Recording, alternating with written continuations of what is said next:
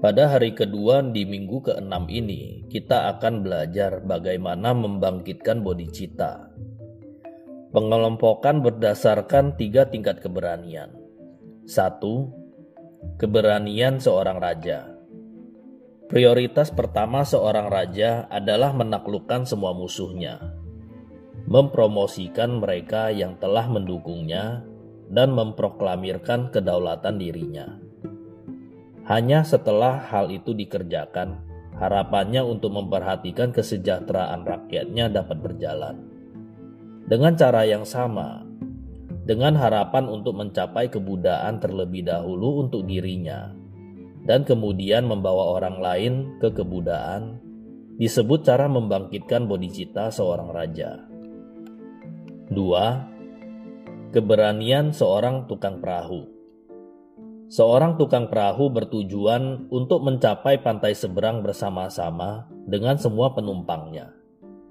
Demikian juga harapan untuk mencapai kebudayaan untuk dirinya dan semua makhluk pada saat yang sama disebut cara membangkitkan bodhicitta seorang tukang perahu. 3. Keberanian seorang gembala Gembala mengarahkan domba-dombanya di depan mereka meyakinkan bahwa mereka menemukan rumput dan air dan tidak diserang oleh serigala, jakal, atau binatang buas lainnya. Mereka sendiri mengikuti dari belakang. Dengan cara yang sama, sikap dari mereka yang ingin menempatkan semua makhluk tiga alam dalam kesempurnaan kebudayaan sebelum mencapai keberhasilan tersebut untuk diri mereka sendiri disebut cara membangkitkan bodhicitta seorang gembala. Cara seorang raja disebut membangkitkan bodhicitta dengan harapan besar adalah keberanian yang paling kecil dari ketiga cara tersebut.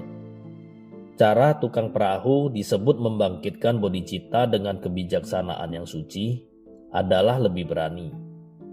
Konon, yang mulia Maitreya membangkitkan bodhicitta dengan cara demikian Cara seorang gembala disebut membangkitkan bodhicitta yang tidak ada taranya adalah yang paling berani dari kesemuanya.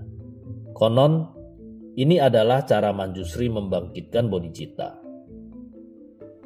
Pengelompokan berdasarkan tingkat bodhisatwa. Pada tingkat pengumpulan dan tingkat penerapan latihan, membangkitkan bodhicitta disebut membangkitkan bodhicitta melalui berlatih dengan aspirasi dari tingkat pertama sampai tingkat bodhisatwa yang ketujuh disebut membangkitkan bodhicitta melalui niat yang sempurna dan murni.